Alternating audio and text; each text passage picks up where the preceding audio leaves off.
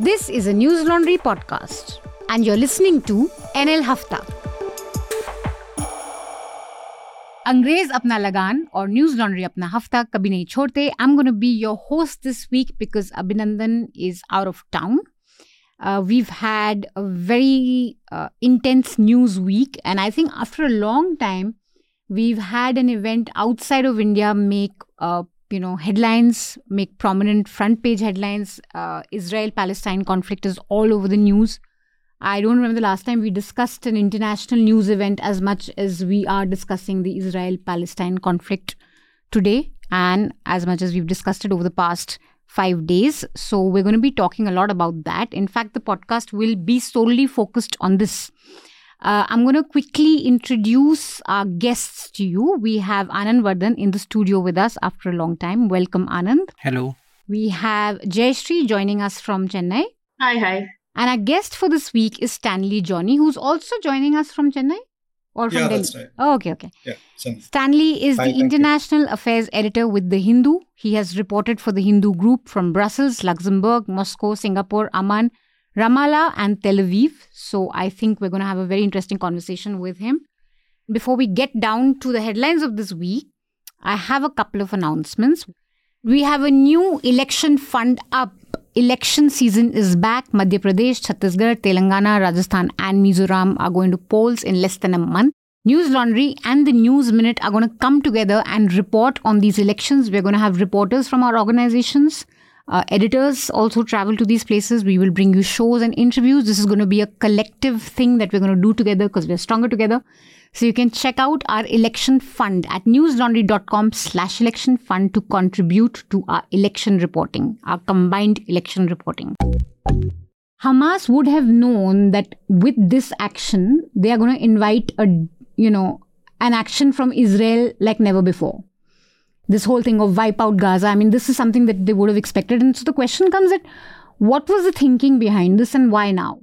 If you look at the attack, Hamas has achieved two things, irrespective of the Israeli response. Hmm. One, Hamas has broken the status quo, whether it is good or for bad. The status quo was unsustainable for the Palestinians because since the 1990s, mid 1990s, ever since the Oslo process collapsed, what the Israelis have been trying to do was to keep the Palestinians under check. I mean, in a sense, continue the occupation without consequences.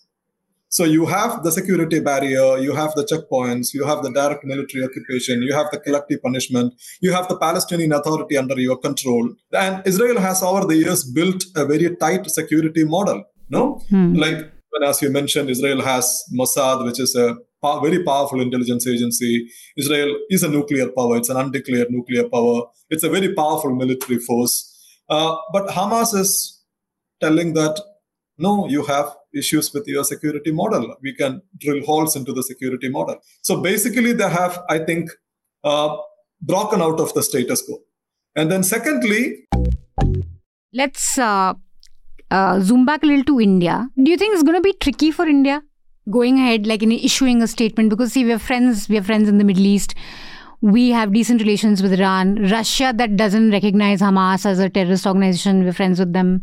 Of course, we've been very close to Israel, especially under the prime ministership of Narendra Modi. But traditionally, we've not wanted to really, you know, pick sides here. So, going ahead, if this escalates, do you, see I- like India, a, India's uh, uh, problem for decades in this, and India has f- tried to find a way out of it, is uh, dehyphenating its relations with Israel, with its relations with our other Arab nations. Now, this de- dehyphenation has been a diplomatic challenge for India for a number of years, and it it will be in a larger way now. Also, how it will branch off because we are seeing the bipolarity on Ukraine also branching off in this issue Yeah. because and India would have to just uh, have a role reversal because everything that's happened over the past five uh, days, media has also become an important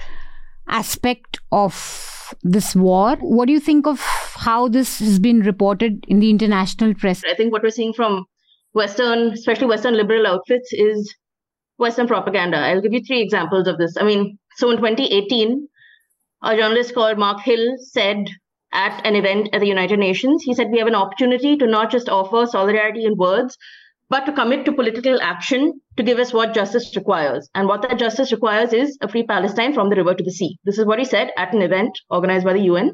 CNN fired him. Then in 2021, a Jewish journalist called Emily Wilder, she was 22 years old, she joined a news organization for her first job. Uh, right wing trolls on the internet found screenshots from her past in college where she had participated in pro Palestine. Yeah, and she got so, fired. Associated yeah. Press fired her. Then last year, Katie Halper was on a television show on The Hill. She was examining whether Israel was an apartheid state because this is what a Democrat socialist congresswoman had said. And The Hill fired her. I think they are participants in the entire charade that is playing out now. Over the decades, any kind of Western atrocity is often cheered on by certain sections of the Western media. And it's as much an indictment of Western media as it is of Western liberalism as a concept. And we see this at every stage. We look at the Iraq war and we look at this. That every time the West has committed an atrocity that is very far from its shores, the liberal media sort of joins together to regurgitate propaganda. It's like the supporters of a football team. Hamas, on the other side, is the outfit that won the only elections, free and fair elections, that took place in the Palestinian territories in 2006. Hamas won the elections, and Hamas government was dissolved by Abu Mazen in the West Bank because the Europeans said that they would not continue their financial aid to the Palestinian Authority run by Hamas, which was popularly elected in the Palestinian territories. The West said no because we consider Hamas as a terrorist organization. So here the question is, has Hamas used terror as a means? They have. They have carried out suicide attacks in the late 1980s and in the uh, in, in yeah late 1980s throughout the 1990s. They had used suicide attacks. And the October 7 attack also suggests that Hamas continues to use violence against the civilians. But this question, the whole question, I think, is very complicated because you can't take the Palestine question out of the violence that is being committed within the Palestinian territories. The violence that is being committed by Hamas, the violence that is being committed by the IDF. So I think you can't take the Palestine issue out of it. Now, Israel is looking at it as a security problem. Hamas is a terrorist organization posing a security issue to us. I think it's not that as simple as that because it is a much complicated issue. Uh, so yes, Hamas has used terror as a means, but at the same time, Hamas is also fighting for the liberation of the Palestinian territories. Israel has also used collective punishment. Israel has used indiscriminate bombing of uh, Palestinian territories. Uh, and over the last, I think, 16 years, how many Palestinians were killed in Gaza alone? So we come to Anand with we want a history lesson on India's relations with Palestine and how we've historically viewed this conflict. India didn't recognize Israel immediately when it was formed in 1948, and India took two years to recognize mm. Israel. That was in 1950. It, it recognized, and uh, on record, uh, there are conversations that uh, Vijay Lakshmi Pandit, who was India's ambassador to the US, she told her Israeli counterpart that Kashmir question is an is an important uh, Mm, consideration behind India delaying the recognition because it may push Arab nations to rally behind Pakistan uh, on the Kashmir question in UN. Oh, so, okay. So, so mm. we and it was not uh, uh, just a uh, thought of the ambassador. In 1950, when India finally recognized Israel as a sovereign state, uh, Prime Minister Nehru also said that we delayed it because it may hurt the sentiments of Arab nations.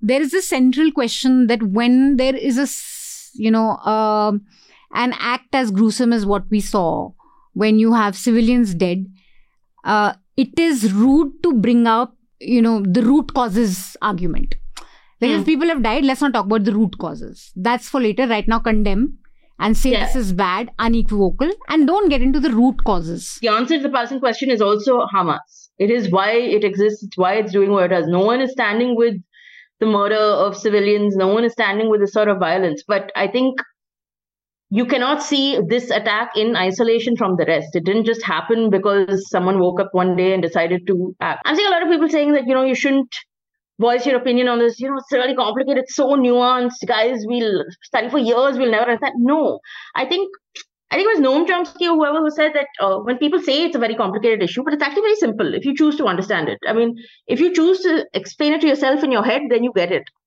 What do you think, though? I think that in a in this uh, situation, you cannot have you can't understand what's happening, the violence, without understanding root causes. I do think, yeah. and I think necessarily bringing it up is not. Uh, it's not justifying anything. I think both things can hold true that Hamas's attack was unprecedented, brutal, shameful, along with saying that you have to explore what is happening to the Palestinian question of statehood Both statements can be said together. I don't think it's an either or thing.